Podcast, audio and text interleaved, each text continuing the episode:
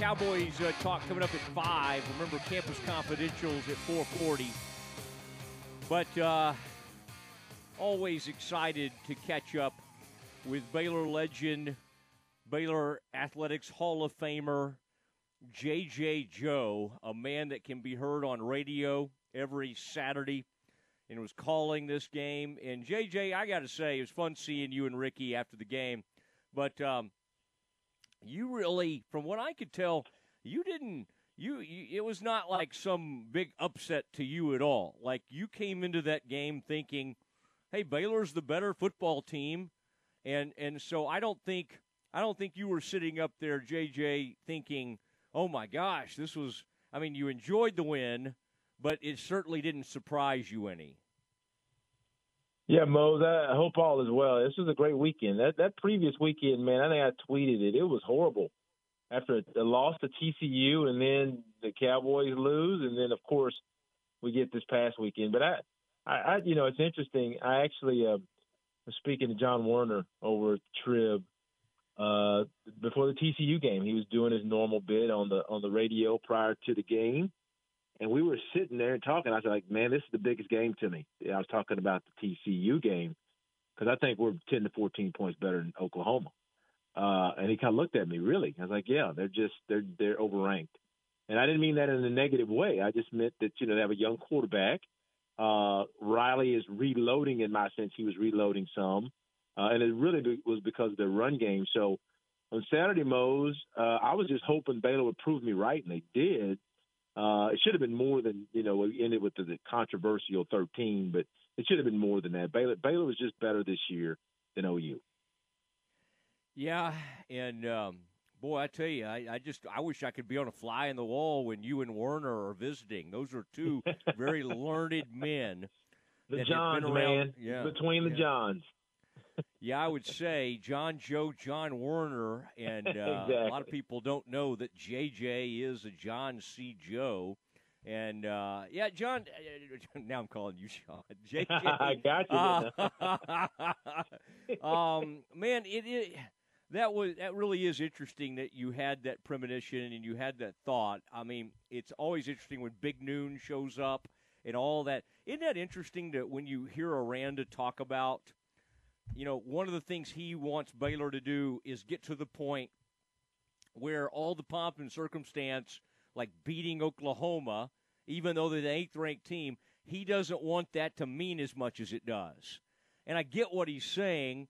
You know, he, he wants you know he wants them to just have a standard that they play to and, and, and approach every game the same. He knows they're not really there yet. I find some of his news conferences, JJ, just fascinating because he he's a really cerebral, thoughtful guy. But I, th- I think that is interesting. He he doesn't really get into all this.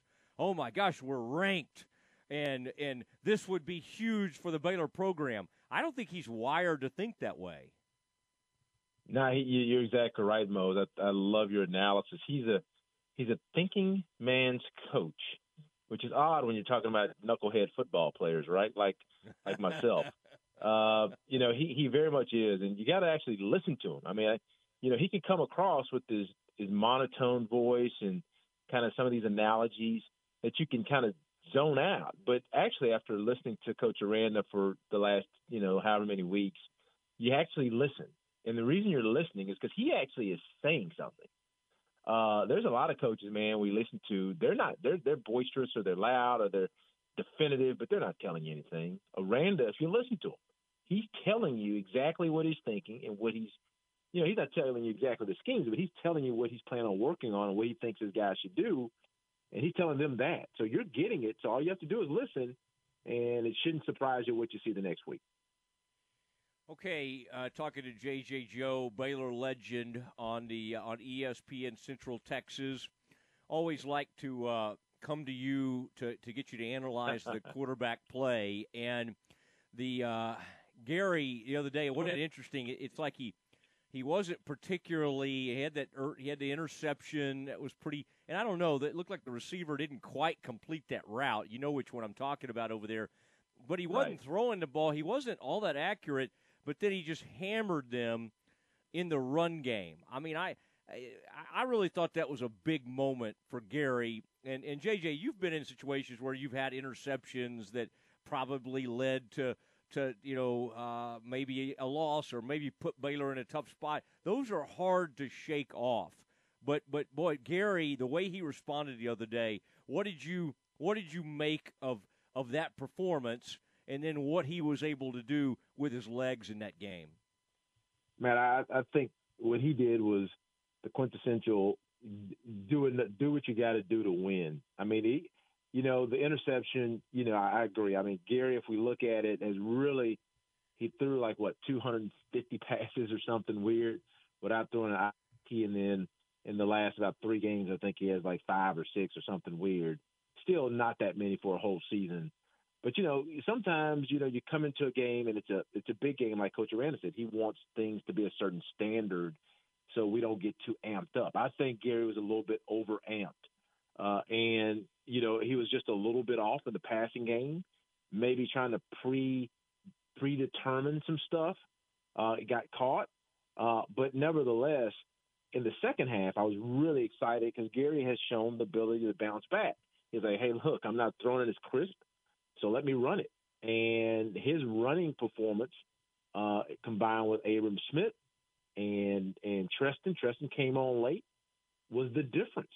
And Coach Grimes designing those things, so he didn't. He hadn't been seeing it as clear as you would want him to at this point in time, but I think he's figuring it out, and he's just started his tenth game going into his 11th. You want to see him trend up next this week against Kansas State, uh, and which is going to show him a shell.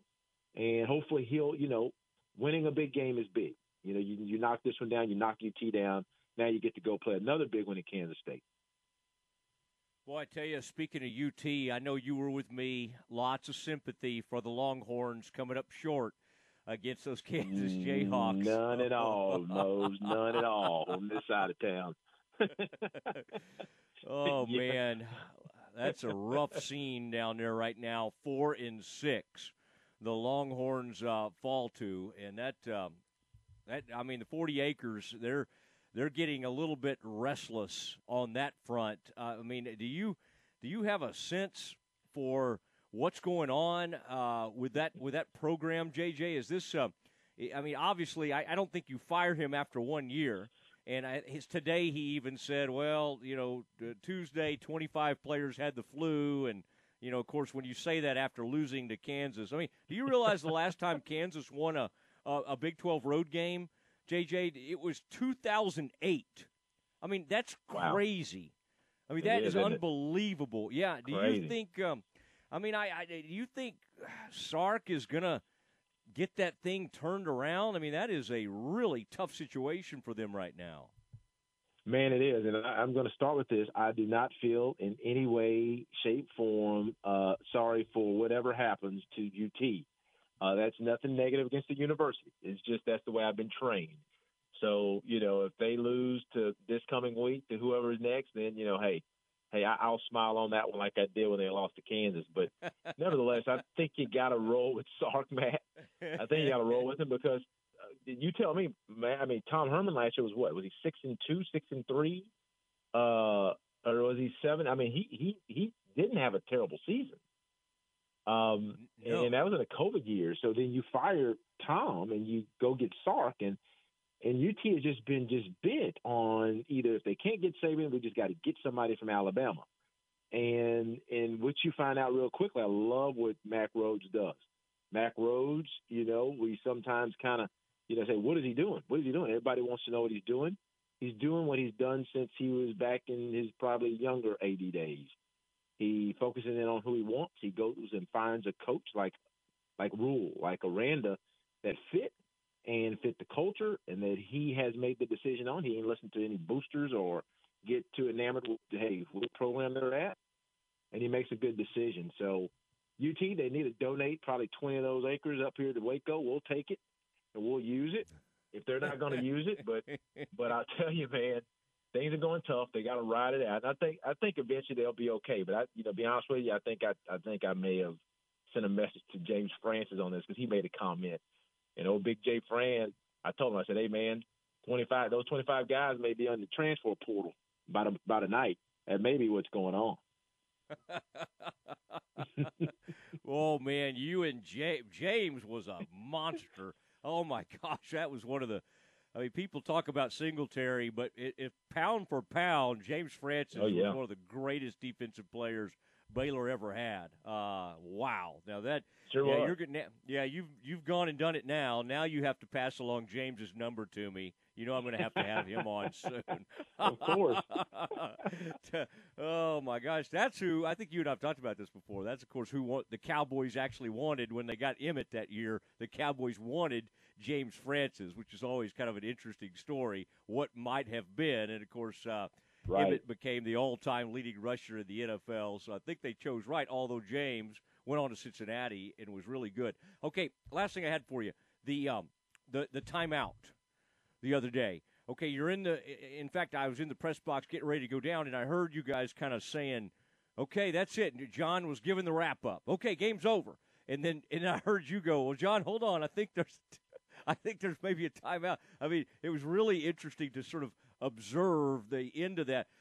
Did you, well, in that moment, what was your thought? Did you did you kind of think, well, Aranda's sending a message to them for leaving? Did you think of the tiebreaker? Like, when did you like? What were you kind of thinking when Aranda made that move? Hey, I'll tell you, Mose. Uh, I was slow to the party because when he called the timeout, I was thinking, like, what is he doing? Because Coach Yeah. Aranda, I think we've had a couple of games where he could have gone and scored. He, you know, he just kneeled. And then so when he when he called the timeout, I said, "Well, wait, John, they called timeout." And John's like, "Yeah." And we got to, you know, just talking back and forth. And then I think we got a we got a text, and usually John gets a pretty quick text from from some of the SID guys, and he said, "Hey, I think this is tiebreaker stuff." So so that we found out pretty quick, but we did have mm-hmm. about I would say 30 seconds there where we just weren't sure what he was doing. But hey, but look, I mean, like I, you know, I understand Riley being really upset because of all the fans being out. I, I totally understand that. Uh, but I think really, if he's honest, he was really just upset that he got his butt kicked that day. I mean, and you know, and that's not negative because we we've gotten our butt kicked by OU before, and I've said, hey, we got our butt kicked. Uh, and I think that's really what he was upset about more than anything. In that, then that little bit there, I, I get it, man. Somebody calls a timeout with three seconds, and in the Yeah. in the heat of the battle, you're you're ticked off, and he was. I get it. Yeah, my only regret is that at the Astrodome when y'all were beating up on Klingler and uh, and those those Houston Cougars, that Grant didn't run it up a little more. I, I was wanting a late time out there for another kick, send Ireland out there, make another field goal, get that score up. Boy, you you remember those days, by the way. Those Cougars put one of those years they beat SMU 95-21. One of those years yeah. they beat us 66 to 21, whatever it was. I mean, you know, they would put it on you. So I, uh, I, well, Mose, if you remember, just I mean, just go there. I mean, yeah, I mean, I think Cleveland, those guys beat my true freshman year. Uh, yeah, they beat us sixty-six to ten. Yes, and that's they, it. Yeah, yeah, and they weren't playing. And then that was two years later. I thought Coach would go get them, but you know, Coach Grant is, is too too classy for that kind of thing. Yeah. So he he caught off the dogs, and we won by I think like close to three touchdowns. So that was yeah. enough. al- although you were at Ownby that time, he faked a punt up up by quite a bit. Now, you know now, now about? we'll clear. uh, we do need to cla clarify the record on that. Now, the record is they, that was an automatic. I was it was Kent Brentham. I remember Kent Brentham was our punter, okay. uh, and I think he was out of Belton, but don't don't hold me to that. But Kent Brentham, they have an automatic. If they get a certain look, he runs it, and so it's just an automatic. That's just in. It's been in since since summer. And when he looked, SMU had this look. I guess they were going to try to block it. And as soon as Kent he saw it, they called the auto call and they he ran it. And coach was a little upset, but that that was not Coach Teaff calling it. I, will- I will say that he did not call it. All right. After all these years, Coach Teaff is off the hook. JJ's always had his back, uh, and he uh, again today calls it. And by the way, next time we do need to talk some Cowboys. And speaking of block punts, how about that? John Fassel, Bones Fassel. The Cowboys are on a roll. They're seven and two. A very exciting weekend. And um, I don't know if it, what happened with any of the Arlington high schools. Uh, did Lamar make the playoffs? Nah, man, we, we're rebuilding. We got a, we got a young coach over there. That's a, oh, he's a he's a he's a alum. He's done well, moved up. He Okay. he had to do a we had a rebuilding year. No, we had a reloading year, so we're reloading.